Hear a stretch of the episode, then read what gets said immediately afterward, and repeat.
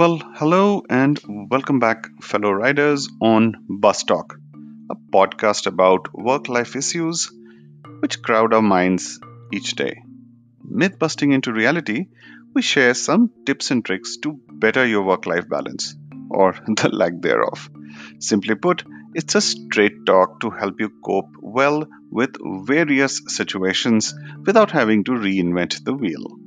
And yes, there is a lot of traffic so it does take time. We go slow, steady, and at our own pace. If this is what piques your interest, you're on the right bus. So sit back, turn up the volume, and enjoy the ride. I'm your host, GB, and you're listening to Bus Talk. In today's ride, we must talk about the LinkedIn Connects why use them, how to use them, what to do with them, and what not to do with them. So let's dive in. So before we dive into LinkedIn Connects, you know, take a step back. A few years earlier, when Microsoft acquired LinkedIn for $26 billion, we were like, wow, what were you, were you thinking? And soon it, you know, the brilliance of the strategy was quite evident. There are what more than 500 million profiles across the world, and that co- constitutes a huge data repository of information. Closer home, I think there are, on last count, 64 million profiles in India, in a country where 60% of the population is below the age of 30.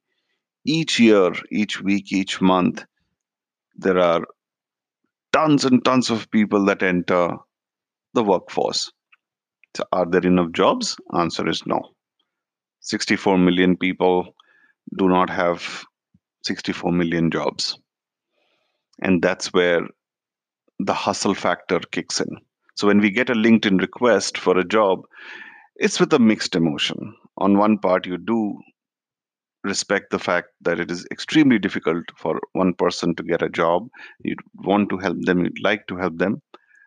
On the other hand, you, you also want to respect the processes that are in place, the people who have already applied.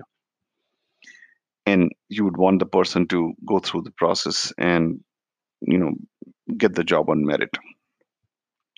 That said, there are a lot of assumptions along the way uh, on, on both sides, on, on the sides of the leaders as well as on the sides of the job seekers. So let me quickly give you a, a water cooler conversation between two job seekers, which I overheard um, a few years earlier. So this is like job seeker one, uh, the first line, job seeker two, the second line, and so on and so forth. So you'll get the drift of the conversation. So here, here goes. Hmm. These leaders on LinkedIn are so overrated. Why so? Oh, well, they never respond to my invites. Well, it could be that they're busy. Hmm, So busy that they can't accept? Nonsense. What if there are 100 invites each day? Would they have the time? Well, it still takes 100 seconds, isn't it? It does. But what purpose does it solve? Well, they can refer us for a suitable role. Now, how would they know what is suitable for you? Well, they are bosses. They can give jobs. They really don't need to, you know, look deep inside. Hmm. Why would they do that? And why not? They are leaders. They can easily refer. Well, do they know you? Have they seen your work? Uh, no. Then, basis what would they refer you? Well, I have experience. Well, So have the other 300 people who have applied, don't they? And why why would they skip your resume forward, leaving all those 299 people behind? I don't care. I need the job. Yeah, there could be so many more jobs. Yeah, there could be 100 jobs in one department. Couldn't mm, that's unlikely. So why should you get a preference over others? Well, if my situation was not desperate, I wouldn't have cared. So you, you value your desperation and you think the rest of the 299 are not desperate or they don't have an EMI on their heads or they are not in a difficult situation. Why would you assume that? Hmm. You're not my friend. End of conversation. so this is a very common conversation that some of us leaders uh, come across when we get LinkedIn invites, especially when I've written some articles. The guy goes, well, sir, I loved your article. It's great. And I say, thank you. And he says, well, can you get me a suitable role? And I said, why should I do that homework for you? Isn't that your job to look for a suitable role and and then come to me? And he goes, I don't know. So the the subtext in this conversation, uh, friends, is people reach out to us with a suitable role without really doing homework and they expect us to do the homework for them. Is is that the only job i have? Is that the only thing that i am here to do? You know a mm-hmm. smart thing to do would be to go to the career website of the company that you intend to apply look for a role do a self analysis and if you think you are a good fit a good question to ask would be hey mr linkedin or miss linkedin uh, leader here is a job code which I think I could be a good fit. But as we all know that job descriptions seldom cover a 360 degree view of the job description. Could you help perhaps point me in the right direction? You know, we all understand that you're looking for a job, but it's a slightly smarter way of addressing the issue. And if you don't get a response even after this, well, then the message is clear, right? You've got to move on. But if you do get a response from the leader, then you have some conversation to break the ice, right? You have to understand the nuances uh, of a job description. Uh, execution feasibility is something that people look forward in a in a ideal profile other than the basic work experience that, that is available on the table. So next time when you are interacting with the leader, do your homework. Don't expect the leader to do the homework for you. On the flip side, you know, my request to the leader leadership community is if we don't help people, if we don't help guide them, then who will? Mean, go back 20 years or 25 years when we were youngsters. If we had some insights about you know managing and uh, maneuvering our careers better perhaps we could have taken some more smarter decisions. A lot of us have learned the right decisions you know the hard way. So you wouldn't want the same thing for the next generation right? So somewhere we need to be patient and yes i know the calendars are packed and you perhaps don't even log on to linkedin frequently but it's okay to take a moment, uh, you know, probably set some time aside to address some of the LinkedIn connects that come your way and, and help guide them. Uh, nothing wrong with that. So level setting the expectations on both both ends is uh, very very essential. It is difficult in India to find a job, and hustling uh, is a key skill set to have. Uh, it's it's a good skill set to have actually, but you have to try and uh, approach it in the right way. I also want to spend some time on communication skills. You know, the in all your resumes, or you know, maybe nine on ten resumes that I come across, they have superior communication skills, strong communication skills, good communication skills, you know, highlighted in the resumes. But to me, good communication skills does not mean the ability to speak great English. It's not the ability to speak great English. It is the ability to simplify 50 thoughts into five. If you can press your thoughts and make it as relevant and make it simple for the other person to understand, that is the power of communication skill.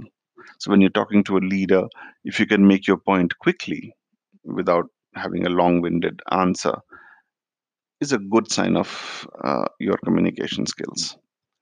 I often get requests um, when people, you know, when they send me a LinkedIn invite and I say, uh, "Thanks for reaching out. Glad to get connected." And the prompt response is, "Yep, likewise. Stay in touch." And I'm like, seriously? You know, you, you get the tone right. Uh, you, you really want uh, the, the point in having 5,000 dormant connections is futile. It- It's a pointless exercise to have 5,000 contacts. I'd rather have 50 contacts, which are assets. So when you are perhaps interviewing for a role uh, and the hiring manager has like 10 common connects, you know that you if the t- right time comes for uh, when they seek a referral, seek a reference, then you could talk to these 10 people who can vouch for your work ethic, your achievements or attainments, or your uh, working style. But if you can't do that, there's no point in having 5,000 or 10,000 connects. So when these open networkers uh, reach out to me saying that, uh, let's connect, and I'm like, yeah, but basis what? What what is it that you want me to discuss? And then just switch off. You know, uh, so so put some time, put some effort into building a bridge when you really don't need them. You know, networking is about building that bridge when you don't need it. Right? It's opening a channel of communication to share your skill set, exchange best practices, seek guidance. It could be anything. On a separate level, a great way to build a strong network is to write original content on LinkedIn. Copying and pasting some other article, mm, it's like a 50 50 to me, not much, but I really appreciate original content. And you don't need to be a research scientist to write an article. For example, you, you are a, a five year old or a 10 year old uh, account manager. When I say five year old or 10 year old, I mean tenure wise. You are a 10 year old account manager. A great article would be how account management is being done in 2020 vis a vis how it used to be done in 2010 right go talk to such people understand how they did account management and how you are going to do it differently. Ask a question. Is it the right thing to do? Is it the right way to go? Should we do it in some other way? Those make for great read for salespeople. Likewise for any other topic if you have a point of view on a technology if you have a point of view on the future of technology what is your point of view? Do you have an opinion? You know all of these add to your 360 degree profile it shows how robust a personality you are. It shows how deep you are as a person and how how much of a thinker you are. And not just you know a unidimensional personality. These aspects attract a lot of eyeballs. With eyeballs you will get a lot of connection requests for yourself and which makes for great networking conversations. Bear in mind linkedin is just not a job site or a job engine. There is a section for that, but there's a section for information exchange. It's a platform for information exchange, for networking with people, for learning new things as well. So balance both. It's not just one in lieu of the other, right? So I hope some of these insights, uh, frank insights, really uh, give you some idea of to better leverage the power of uh, LinkedIn and use it the right way Uh, if you really liked what you heard just now, you know what to do. And uh, I just wish you well for your career endeavors and future plans. And I know it is tough, so hang in there. And sooner or later, the right opportunity will come by.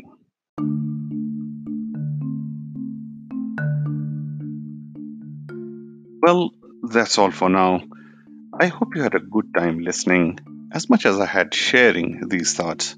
And if you did, do tune in to the other episodes of Bus Talk. Yes, you could share them on Facebook or Twitter, and with especially those who might appreciate similar content. And if you need to talk to me or reach out to me, you can use the Twitter handle hashtag Gyanban, spelled as G Y A N B A N, one word, or email me on gyanban at gmail.com, again spelled as G Y A N B A N N. Be sure to tune in next week. There is a fascinating episode coming up for you. Till we meet again, stay safe, be well, and bring your A game to work. Ciao.